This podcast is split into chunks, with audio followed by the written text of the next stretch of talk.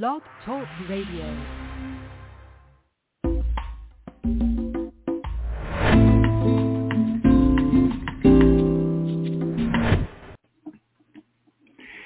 Hi, everybody. This is uh, Silvio Canto in Dallas, uh, Texas on Sunday, July the 23rd.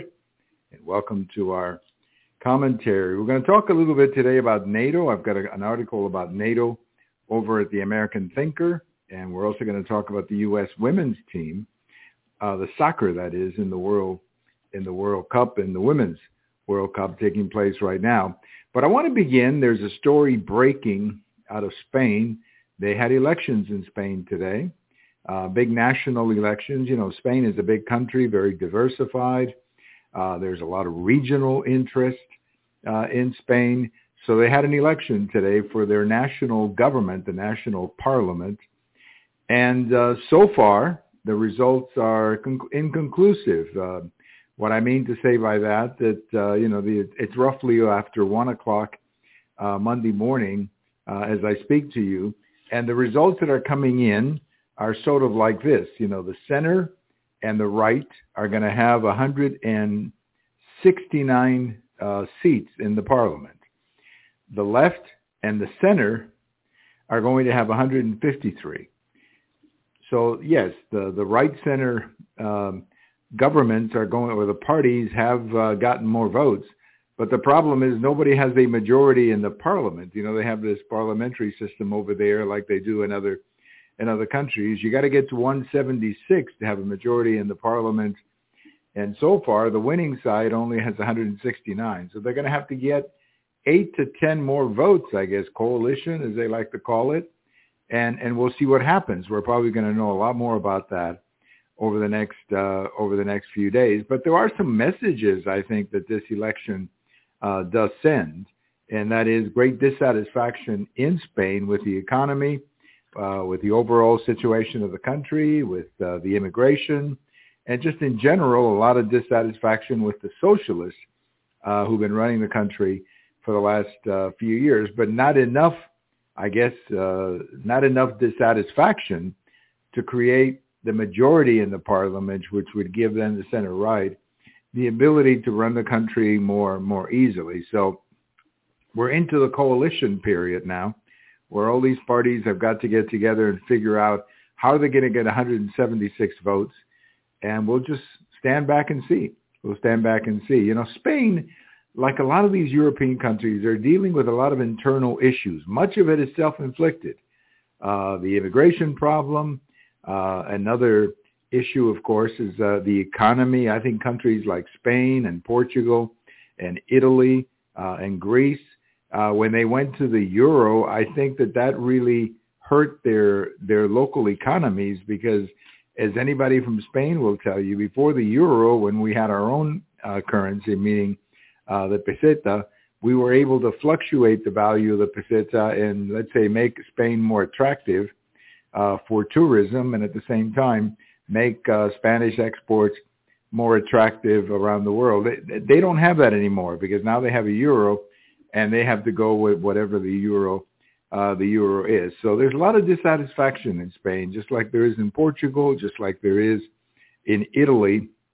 Now, Italy, of course, already elected a right-center uh, government, uh, Prime Minister Meloni. So we'll see what happens in Spain, but I'm not expecting any big changes because, as I said, the voting, uh, the voting that came out uh, today on Sunday was, you know, pretty much right down the middle. It's uh, it's going to be another another coalition and uh, more split government and more and more frustration, I suppose, for the people running things and for the citizens who probably don't feel that much is uh, happening or moving uh, quickly enough. So we'll have to keep an eye on Spain. I'm going to see if I can get somebody from Spain to join us uh, one day next week for the video, and we can get more specific about uh, the election. But it was a big night, big night in or a big day in Spain, and uh, so far, as I say, it looks like the center right got more votes, but not enough votes to win a majority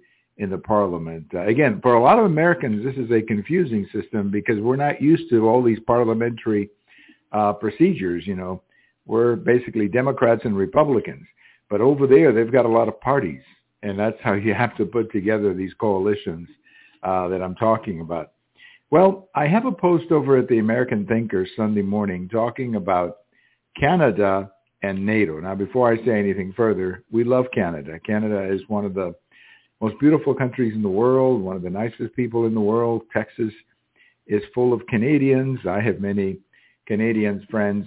But Canada has not been living up to its commitment with NATO, and that's what my article is about you know, Canada has, in a sense, um, been eating for free. They've been having a free lunch here for quite some time. The agreement in NATO calls for every member of NATO to spend 2% of its GDP on defense. And at the moment, Canada is way down to 1.38. Now that, of course, makes it difficult for Canada to criticize since they're not even paying their fair share to be a member to be a member of NATO. But I, I think there's a larger problem than that, and that is that it makes Canada very dependent on the United States. You know, we cannot always defend Canada, and Canada is going to have to learn how to defend itself. And at the moment, uh, they have a very weak military because they've downsized uh, their military in such a in such a negative fashion. So I'm hoping, I'm hoping that pressure is put on the Canadian government, on the Trudeau administration in Canada to do something about this, to simply uh, live up to your commitments uh, for NATO. Again, 2% of your GDP has to go to defense. And when only 1.38% of your GDP is going to defense, well, you're not doing your part, as the liberals like to say. You're not paying your fair share.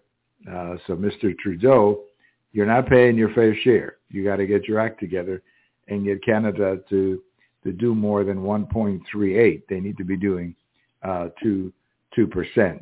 Well, if you haven't heard, there is a Women's World Cup going on. I think it's in New Zealand, although it could also be in Australia. I think both countries perhaps are sharing uh, the games, but I'm not 100% sure about that. But it's definitely in New Zealand. And the American team was photographed before one of their games. And a lot of the ladies on the, uh, young women, I should say, on the Americans team were not singing the national anthem and frankly didn't show a lot of respect uh, with their posture for the national anthem. And a lot of people are angry about it, and they should be angry about it. Look, you don't have to know all the words to the Star Spangled Banner. Uh, I don't know all the words. I couldn't sing it out loud. You know, I know enough to to at least uh, you know say something. But you could say stuff like you know the home of the brave and the land of the free and the home of the brave. You can you can say that with a little bit of passion. And I think these young women on the women's uh, on the U.S. women's soccer team forget that they represent the whole country, not just people who they may or dis uh, they may disagree uh, with. They represent the whole country, and that people like me want to see the national elected. So uh, I probably there aren't going to be any consequences because there never are on these uh, on these athletes. But you got to wonder, you know, what are these athletes thinking? What are they thinking when they do stuff like this? Who's killing them uh, to do stuff like this? And uh, whoever it is, he's not helping them, and he's not helping the team because a lot of people are turned off by this. I am. And to tell you the truth, I'm not a big soccer fan, and I'm probably not going to get up at 4 o'clock in the morning to see a soccer game out of New Zealand. But now after this, I'm less likely to get up and see the U.S. team. Uh, I mean, I'm not going to root against them, but I'm not going to be very passionate uh, on their behalf. I mean, I, I just when I see stuff like this, when they're when they're not, you know, when when they're showing disrespect for the national anthem, uh, that's simply not uh, what athletes should be doing. It should be completely out of politics. You, if you have points of view, that's fine. You can do that on your own time. But when you're wearing the uniform of the United States, you better show respect and you better understand that you're representing the whole country, not just whatever group in the country you happen to uh, you happen to agree with. Well, have a great weekend, everybody. This is uh, Silvio Canto in Dallas, and we'll talk to you later. Bye-bye, everybody.